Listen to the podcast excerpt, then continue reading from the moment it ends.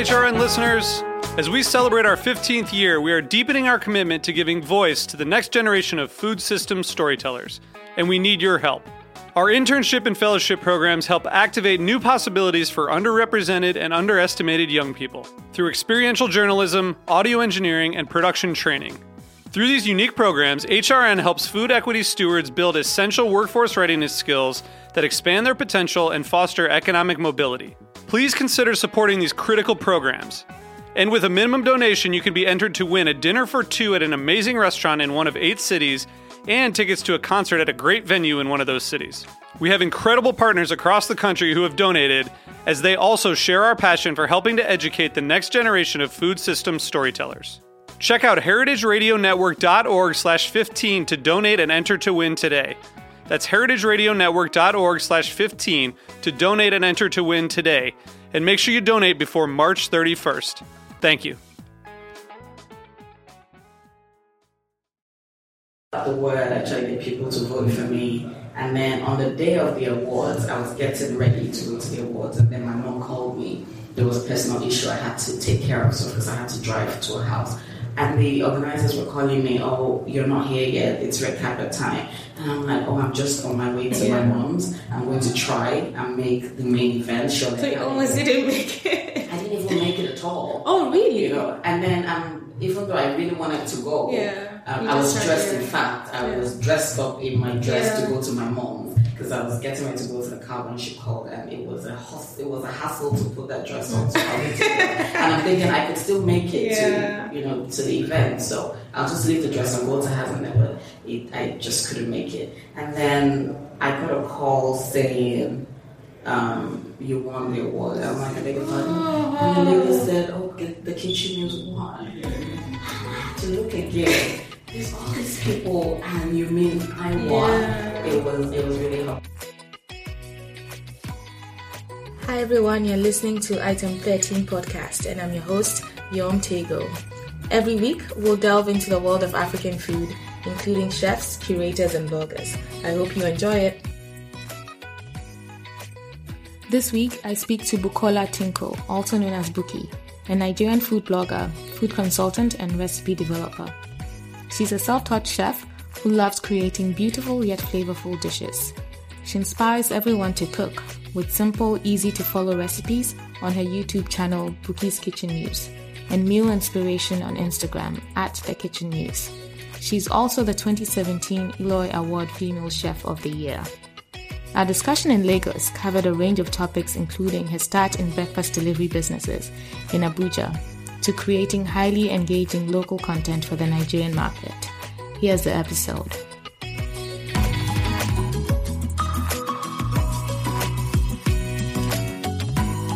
So, welcome to item 13, Bukie. I'm excited to have you here today. Thank you for having me.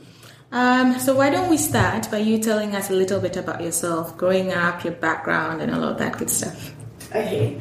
Um, my name is Bukie. I'm from Lagos, Nigeria.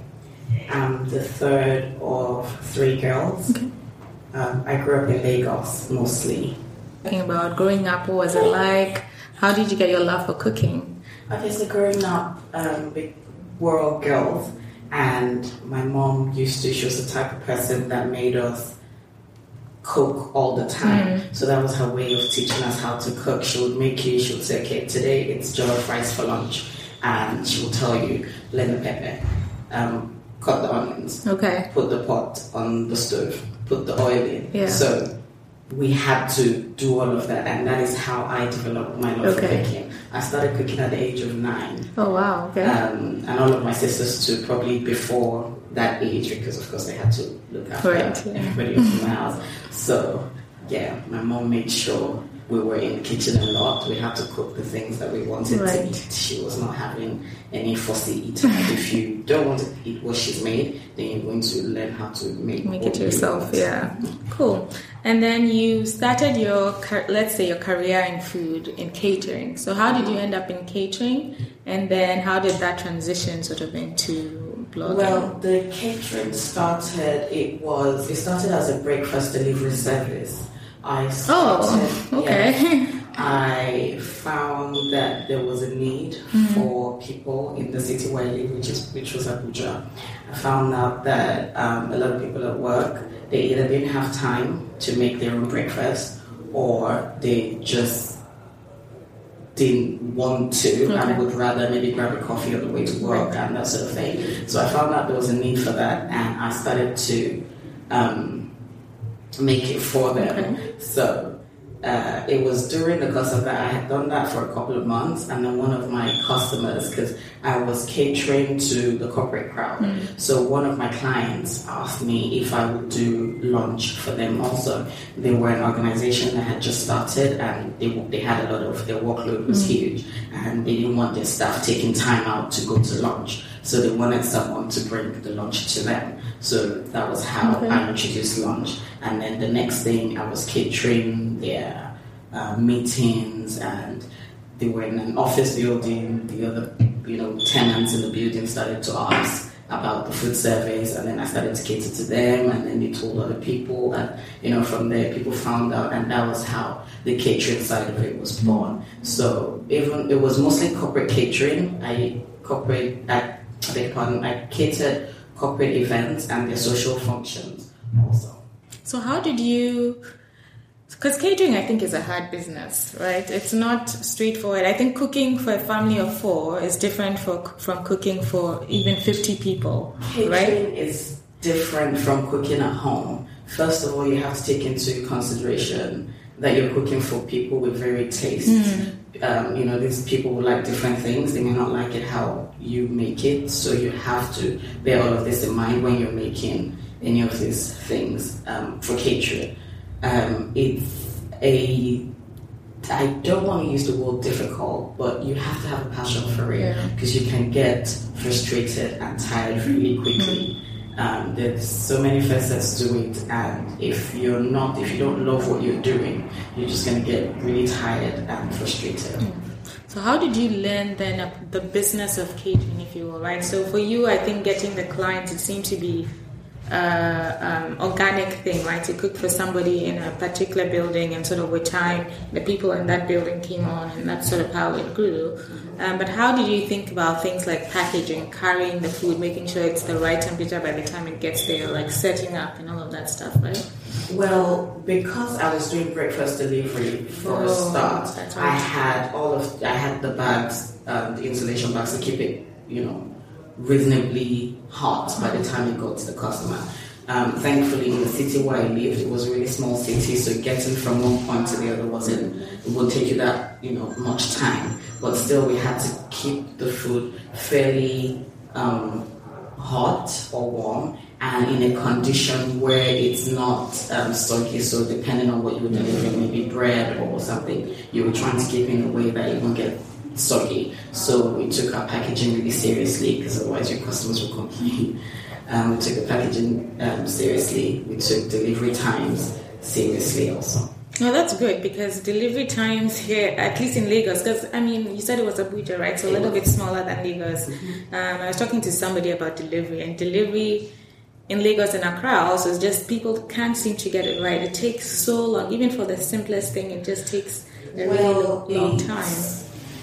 It can be difficult in Lagos. There's a lot of traffic in Yeah, Lagos. There's a lot but don't. But but then the career is the riding bikes, for example. So when they give me the traffic excuse, I find it a little bit because you're on a bike, so you're not Yes, as const- as constrained as those in a car, for example. Well, even those on a bike sometimes riding a bike is really dangerous. Yeah. So I suppose that the bike riders have to be really careful. And then if you're carrying food, Mm. Yeah, you don't want you it to have move. exactly you don't want it to spill, you don't want it to move, you don't want it to you know, so you have to be I'll, I'll give them that. you have to be really careful. I'll give them that. Okay, so now let's transition to what you do now in terms of food and lifestyle blogging. So, how did you move from doing catering into the food blogging business? Um, so I relocated. Okay. But before I relocated, I wanted to share the idea that it isn't difficult to cook. Cause because I cater, I used to do it every day, and people would marvel at the fact that you're in the kitchen every day. And I'm thinking, apart from the fact that I like what I'm doing, it's not really difficult to cook five, six different things every day. Okay, maybe it is, but you know what I mean. to the average person, it is. You know what I mean? You can. I can comfortably cook two, three, four things a day, and I wanted to share the idea that you don't have to spend so much time. Um, I know that growing up, even the simplest meals used to Would take my mom a while to cook, but with the um, introduction of all these new gadgets. We have in the kitchen, you cut your cooking time by half, you have the pressure cooker, you have the food processor, you have all these things that cut your cooking time down considerably. So I try to tell people that you don't have to spend so much time in the kitchen. You can. Also, I like to tell people you can prep. You know, if you know what you're cooking tomorrow, for instance, you can prep today and just That's a good. That's a and good just thought. store it away, and then tomorrow you just put it together, and it's much easier that way. If you need to go um, to the market to buy your ingredients, don't do it on the same day that you want to cook it, because otherwise you may get tired. Going to the market alone is is, is a skill, and you know it, it can take some time. And then you get home, you have to prep, and then you have to cook, and then that is already you're mm-hmm. already spending three four hours in the kitchen. You know, so I wanted to share the idea that cooking is not that difficult. You don't have to be intimidated by cooking. I wanted to share my recipes. Mm-hmm. I wanted to share these ideas. I wanted to share kitchen tips. That is how I got into food blogging. Okay. So did you then start by taking pictures and writing it up? Because you have some really, and we'll get into like your videos, which are so impressive. Um, and I like let maybe let's start with the written and the picture stuff. So you decide you want to share tips, you want to show people it's easy. What's your first step, if you will? So my first step was how am I going to share all these ideas that I have? Um, I spoke to a friend and she said, just get a YouTube channel. So I thought, oh yeah, if I get a YouTube channel, I can record videos and put on there, and you know it goes out. Well, I was thinking, I was thinking when you record it, everybody just Yeah. sees it, you know. But of course, that's not how it works. So I record the videos. I try to show the process in the videos, and then I put it out there, and then I'll get maybe four views and one comment in one week. Um, but of course, as time went on, Right. ten people started Yeah. to view my video, and then twenty people. That's a people thing now these days. They think, oh, you start and then you get to, you know, 10k No. followers and all of that right not. away. It takes time, yeah. Do not. It takes a lot of time. It takes a lot of work. It takes commitment. Hmm. It takes consistency. So if you really don't like doing what you're doing, it's going to be tough. Yeah, and it will feel like work, right? It will feel like work. I've been doing this blogging for almost two years now. Two years. Are you serious? Oh wow, good I'm even more impressed. Does it feel Just like no, just with with the number of followers you have and the engagement, it seems like that's something that would take I don't know ten years to sort of build. Well, well, that's impressive, eh? It did take time. It did But two time. years is you even you have to admit that's impressive for the following you have and the engagement that you have online. You should take it. Women, I don't know why women are shy of taking. And a guy will be like, yes, I did that. I have a considerable number of following on YouTube and on my Instagram. Mm-hmm. Yeah. YouTube is a difficult platform. Um, it's not as it's not as Right. easy as Instagram, and I'm still trying to figure out why.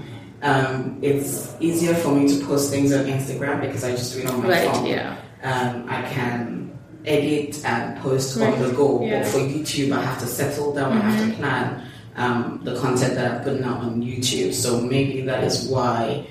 I mean, I don't know. Maybe that is why it takes sometimes because Yeah. Mm-hmm. I post every day on Instagram, sometimes twice a day. Yeah. But on YouTube, I post once a week. Okay. So, That's still even a lot. Hey. well, yes, if I could get it to two times a week, then I'll be really happy. But at the moment, I'm only able to do one once Yeah. a week. And so that goes out, and then people have to wait seven days Yeah, for my next what I meant to content to come out. So it's But then not- you're still feeding them on Instagram, I'm right? still So- feeding them on Instagram, and I'm still directing them to Right. YouTube because Instagram for videos you're only allowed to do 60 Right, seconds videos, but on YouTube you can have longer videos. So I do the short ones for Instagram and still direct people Right. to see a totally different content Mm. on YouTube. Okay, so let's talk about the name. I was going to ask you that early on. How, how did you come up with the name, the Kitchen Muse? Well, it's not anything. Or did you, is, is that, for the last two years, that what it's been? Or, For the last two years, that's what it's been. Um, for the catering business, it was called something else. It was Okay. called Breakfast Place. Um, the kitchen muse, I don't know, I, it, it just came to me. Yeah. I thought, you know, um, it's about the kitchen, it's about food, and inspiration also I, think about the word used yeah okay cool um, you also said you do, you do develop recipes and do consulting work with with brands so let's talk about that in terms of how do you work with brands when do they approach you do you approach them when they approach you what what types of things are they looking for with the brands I've worked with so far, they want um, content to help promote their brand. okay So some of them have a product that they're trying to push. So they would ask me if I could, for instance, shoot a video, Yeah. use that product, and then they would post it on their platform Okay. to promote Yeah. that product. Sometimes they just want me to um, just shoot a recipe Yeah. video for them. Um, maybe some Nigerian food recipe. Right. Just shoot a video and then we'll use it on our website Okay. just to keep our food section Right. going. Yeah. So those types of things are the things that they come to me for. It's mostly videos. Okay. Some one or two come for articles, but it's mostly food videos. Okay. And then if when you're doing the recipes for them using their products, etc., um, and thinking about what sort of recipes you want to do to showcase their particular brand, are you thinking about redoing some of your own recipes, or do you sit back and think, "Oh, I'm going to do something completely new," and and try to think of how do I make this different or special for this particular brand? So I try to think because I also have to keep my followers in mind. Right. So when I'm working with a brand, Mm. I want to do something new, something I haven't done before. This um, is also good for them. So it's different from what I already have on my platform, and it just shows that I can be um, diverse. Mm-hmm. So I try to come up with something new, and also I'm feeding my followers something different. Right. Also. Okay, cool. Um, in 2017, 2017 last year, God, time is just flying. Like 2017 last year, you won this um, award for Chef of the Year, the Eloy, Eloy Award. Eloy, is that how you say that? Um, what was that like when you got the call, and what was the process? Was it by nomination, and what was that like when you got the call or the email that you were It was you won by that? nomination. Okay. I had been seeing the Eloy Awards year after year, but I never really paid attention to it. And um, I just didn't think it applied to me. And then one day, I woke up and I had several messages on my phone. There were mentions on Instagram, you know, people that, first of all, Eloy Awards had posted Right. um, a picture of me saying I was Oh. nominated. Okay. I don't know how that happened, but they posted a picture of me saying that I was nominated Right. for Chef of the Year. But of course, people had to vote for Right. me. So they put my handle there, and then people were reposting this, and my friends that had seen it Right. were tagging me. And you know, I just woke up that morning with tons of messages, and I'm thinking, what is all this about? Eloy Awards. I mean, I know Eloy Awards, Right. but why is my name Yeah. attached to it? You know. And I read through it, and I'm thinking, oh wow. I've been nominated as Chef of the Year. And then I looked through the category and I'm thinking, oh, there's no way I'm winning Yeah. this. So I didn't really do anything about it. And then as time went on, you know, people took it upon themselves to repost and try to get people to vote for me. And then I thought, okay, maybe there's a chance, a slight chance, you know, they have big names in that category. Yeah. I've been doing this way longer than I have, so I didn't even think I stood a chance. Yeah. But I thought, okay, at least I'll try, and I can always say that I tried. Right. You know, even being nominated was huge for me. Yeah. So I put out the word. I tried to get people to vote for me. And then on the day of the awards, I was getting ready to go to the awards, and then my mom called me. There was a personal issue I had to take care of, so because I had to drive to her house. And the organizers were calling me, "Oh, you're not here yet. It's red carpet time."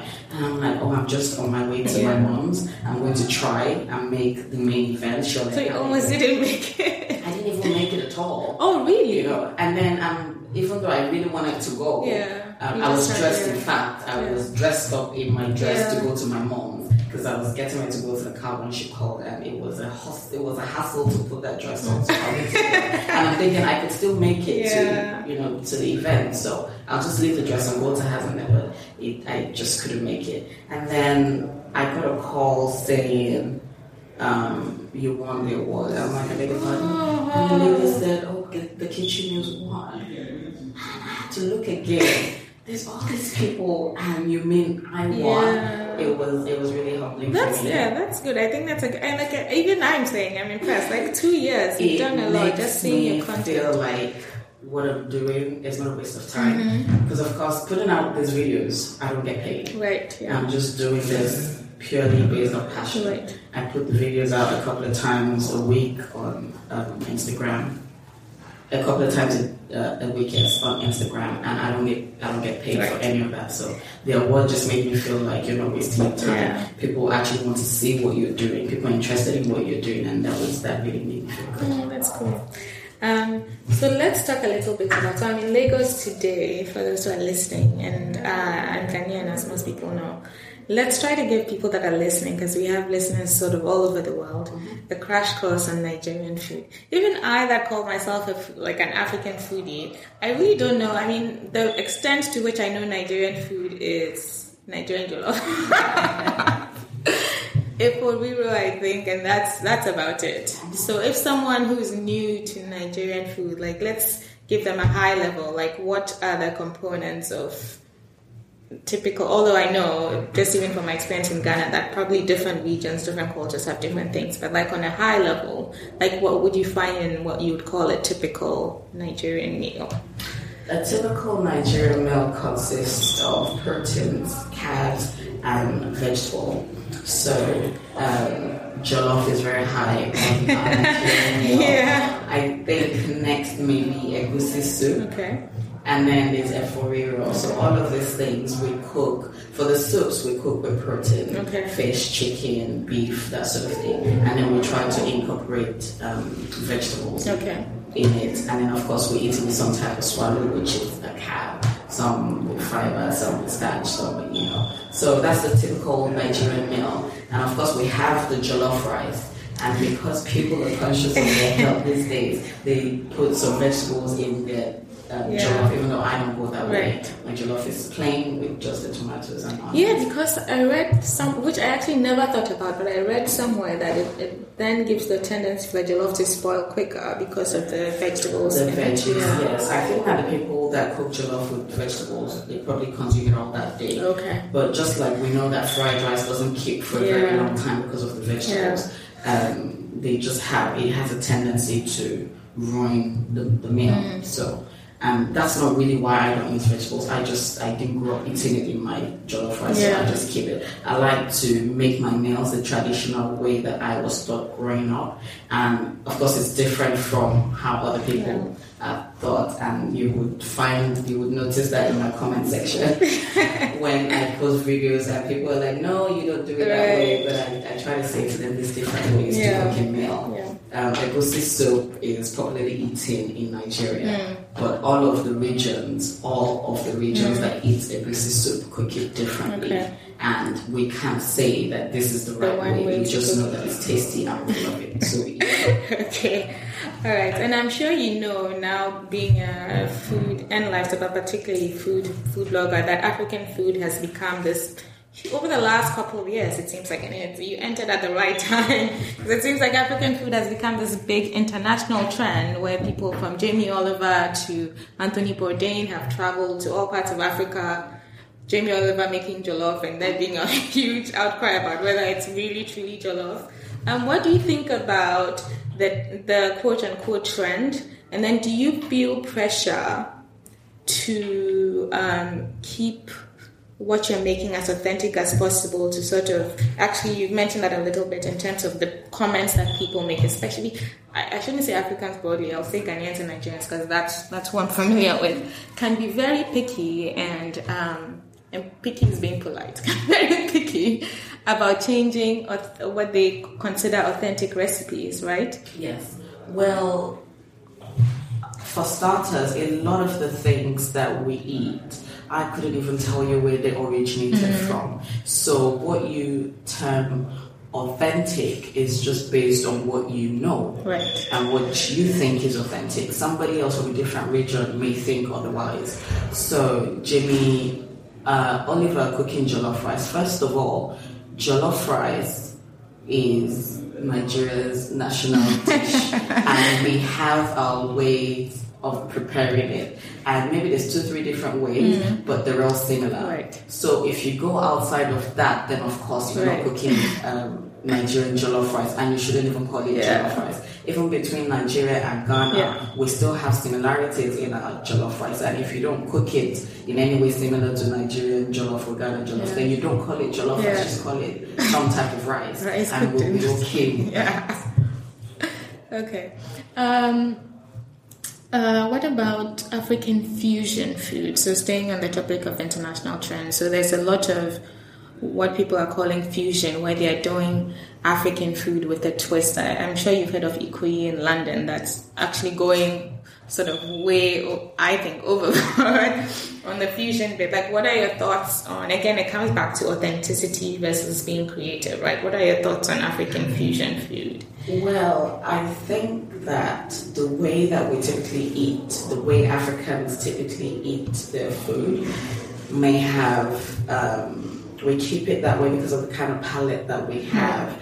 And if you get Europeans, for instance, they don't season their food a lot, so our food will taste different. So when it comes to the fusion, I think that people are just trying to um, create the same dish you know, but in a way that it would appeal yeah. to a different um, to a different group mm. of people from a different part yeah. of the world. Hence the fusion. You know, we're trying to keep the African tradition alive, yeah. but we're also trying to introduce other people to it. Some of the herbs and spices that we cook with are um, can be turned strong and really deep. Yeah. And these people are not used to things like that. So I think that the people that, um, like the Ikoyi, for instance, I think, yeah. are just trying to uh, make the food appeal to other people that are not right. Africans, which yeah. is a good thing because it puts um, African food on the map right. in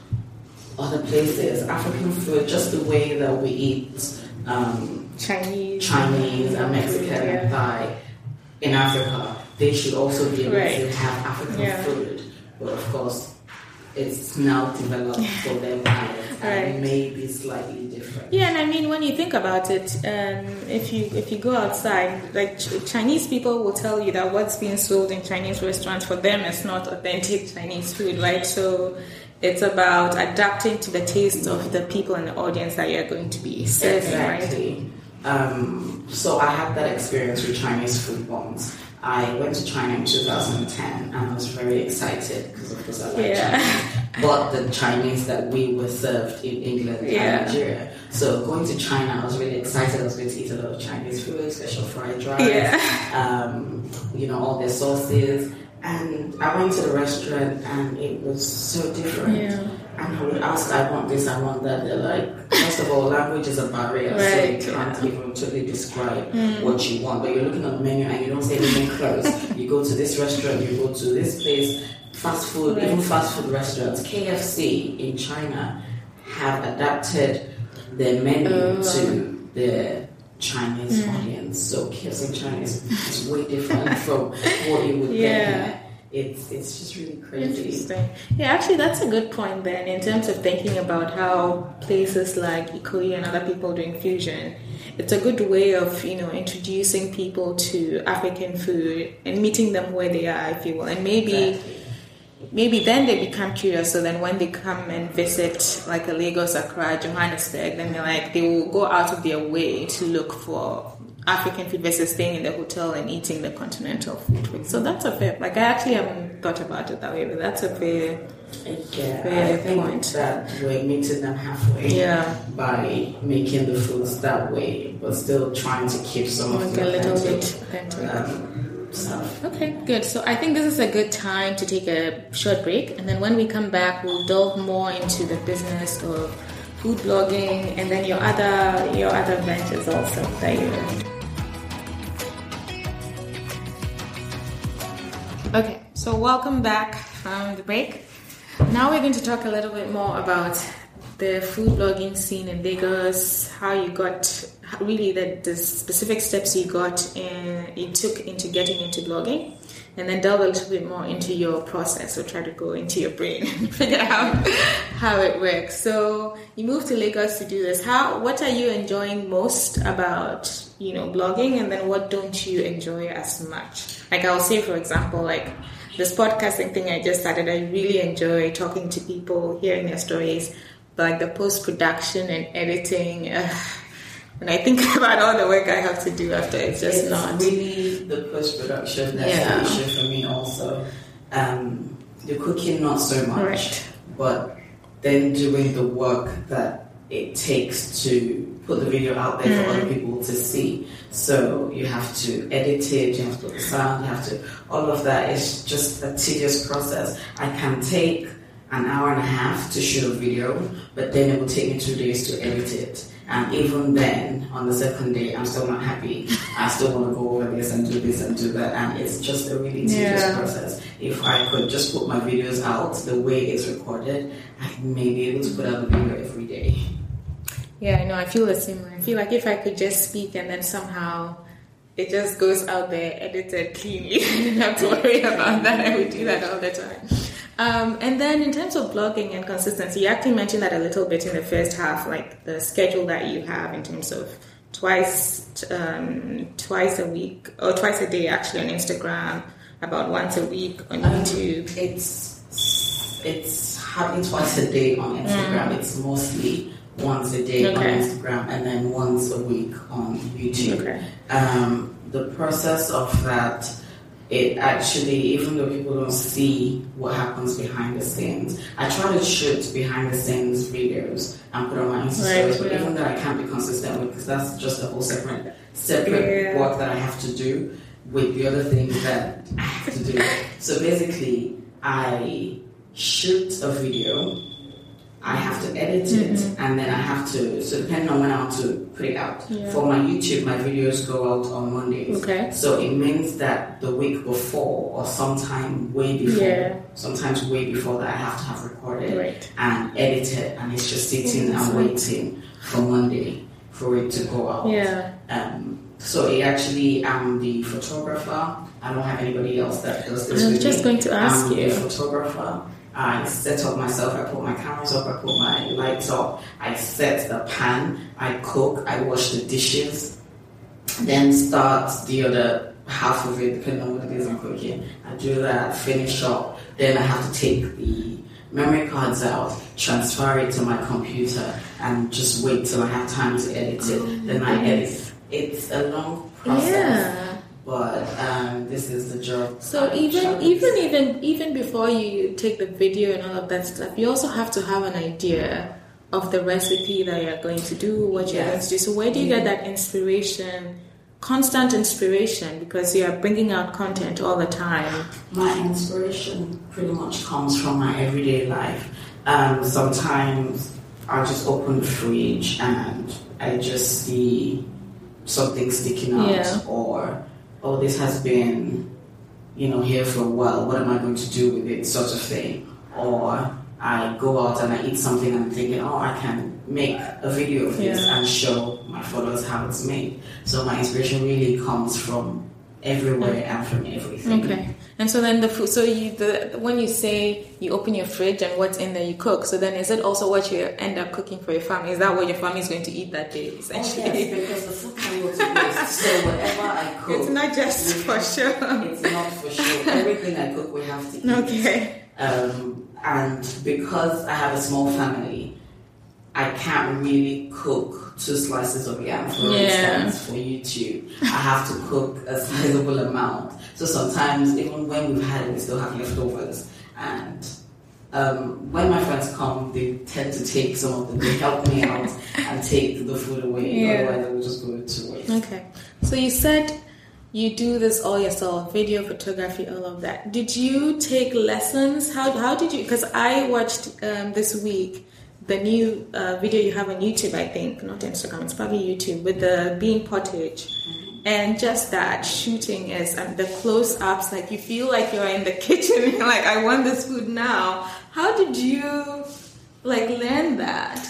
Well, 'Cause it's so that effective. video that you saw, I only, I think, no, that was the second video I was doing in that style. Hmm. So I only started doing that style of shooting recently. Okay. Um, those recipes that you see, even though I haven't tagged them Ramadan recipes, Yeah. I'm doing Ramadan Oh, inspiration okay. for people. So those videos have been going out twice a week. Okay. They're sort of inspiration for people during Ramadan for iftar Mm. Yeah. and some of them for sahur in the morning. Um, I didn't take any classes. Initially, when I started in 2016, I had a very um, good friend who had a production company that used to shoot my videos for Mm. Okay. me. But then they got busy, and of course, our schedules would clash, and they couldn't do it, or I wouldn't be free when they had the time, or they wouldn't be free when I had the time. So I had to learn how to do it all myself. From all the times that they've done it, I see how they set up, Yeah. I see how they shoot. So I basically just ask questions. If I want to do this this way, Yeah. what do I do? If I want to achieve this look, what do I need to do? So I knew first I had to buy a camera and I had to get lights Right. because the lighting in my kitchen is not great, so I had to buy lights. And it's not enough to just have all of this stuff. You have Right. to know how to That's that's it. exactly what I was thinking. I mean, you can buy all the expensive equipment in the world, but if you don't know how to use it, Then Wow. doesn't. So I had to learn on the go. I would just call people up, um, photographers, Yeah. you know, people. I just ask them, "Oh, I'm trying to do this. What do I do?" I had so I use Adobe Premiere Pro Mm-hmm. to edit my videos, and two years ago I had no idea what that was. I had never heard Yeah. of it. I didn't even know how to use it. I didn't take the class. I didn't take. I Right. don't have any formal training for it, but I sit at the computer and oh my goodness, those it. Videos look get stuck- professionally, professionally done. Thank you. Thank you. When I get stuck, I just pick up the phone and call someone. Oh, I'm trying to do this. What should I do? And they say, okay, click on this, do this, and then it will do this. And then, of course, from doing it over time, you learn. Mm-hmm. But the stuff I know how to do is for my food videos. Okay. I couldn't do this for somebody in fashion. Yeah. Because I wouldn't know what they Right. need and how to go about. So all of this is just basically. So nobody should be calling you to shoot their wedding video or anything No, like because that. I wouldn't know the first thing. Okay, you, you touched on this a little bit. I was going to ask you if you try to incorporate food trends into your cooking. So I wouldn't say Ramadan is a food trend, but like doing iftar, for example, you're thinking about the time of the year we're in and how the recipes you are making um, will sort of um, reach your audience in a different way based on the time that we're in. But then there's also trends like people are becoming more vegetarian, vegan, gluten free, all sorts of free things. free. Well, yes. So as with as for the trends, I try to do what I can. My trends usually follow like holidays, so maybe Okay. Mother's Day, Yeah. Father's Day, Children's Day, um, Christmas, Easter, and I create recipes to go with that sort of um, holiday. For the healthy, free, and vegan and vegetarian and you know that sort of thing. I don't have a lot of recipes, but I try when I can. Um, for instance, I have a video for seafood okra, which doesn't have any oil in it. So, That would be considered sacrilege.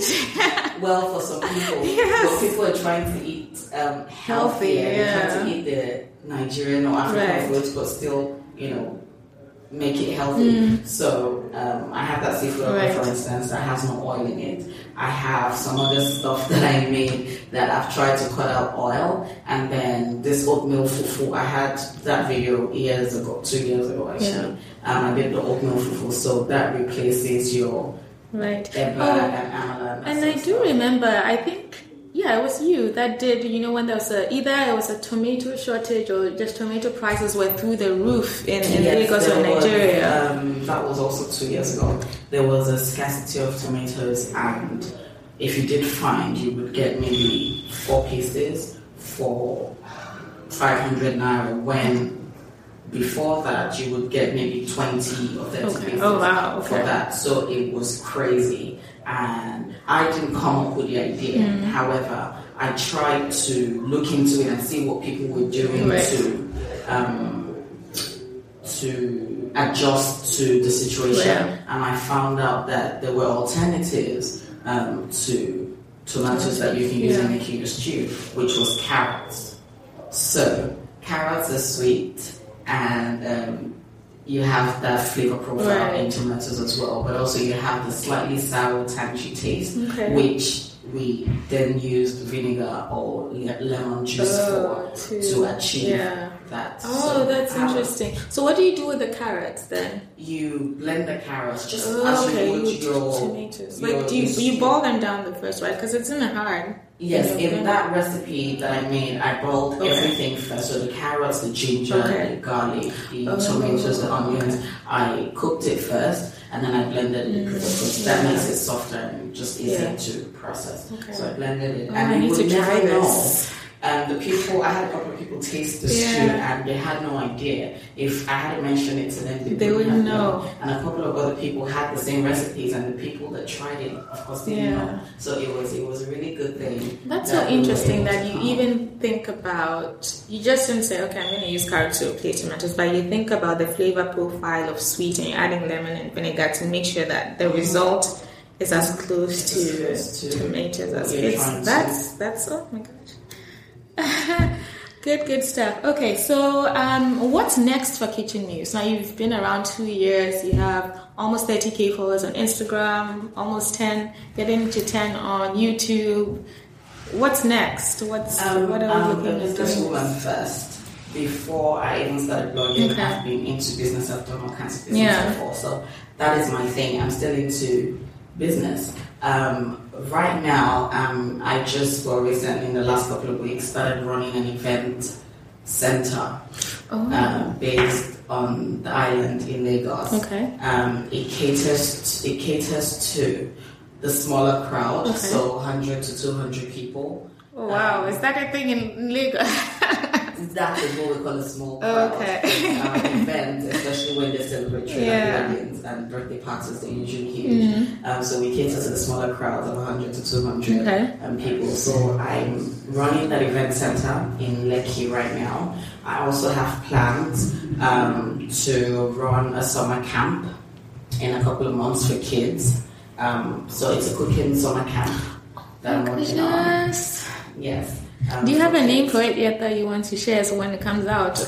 I haven't not decided yet. on the Okay. name just yet. I'm developing the Okay, content, content, yeah. of it. So Oh, that's so Um, cool. that should be ready to go Yeah. sometime in the next few months. Okay, cool. So then, before we transition into the rapid fire segment, let people know where they can find you and people that don't, you know, outside of Lagos, Nigeria, and your, your regular audience, where they can find you.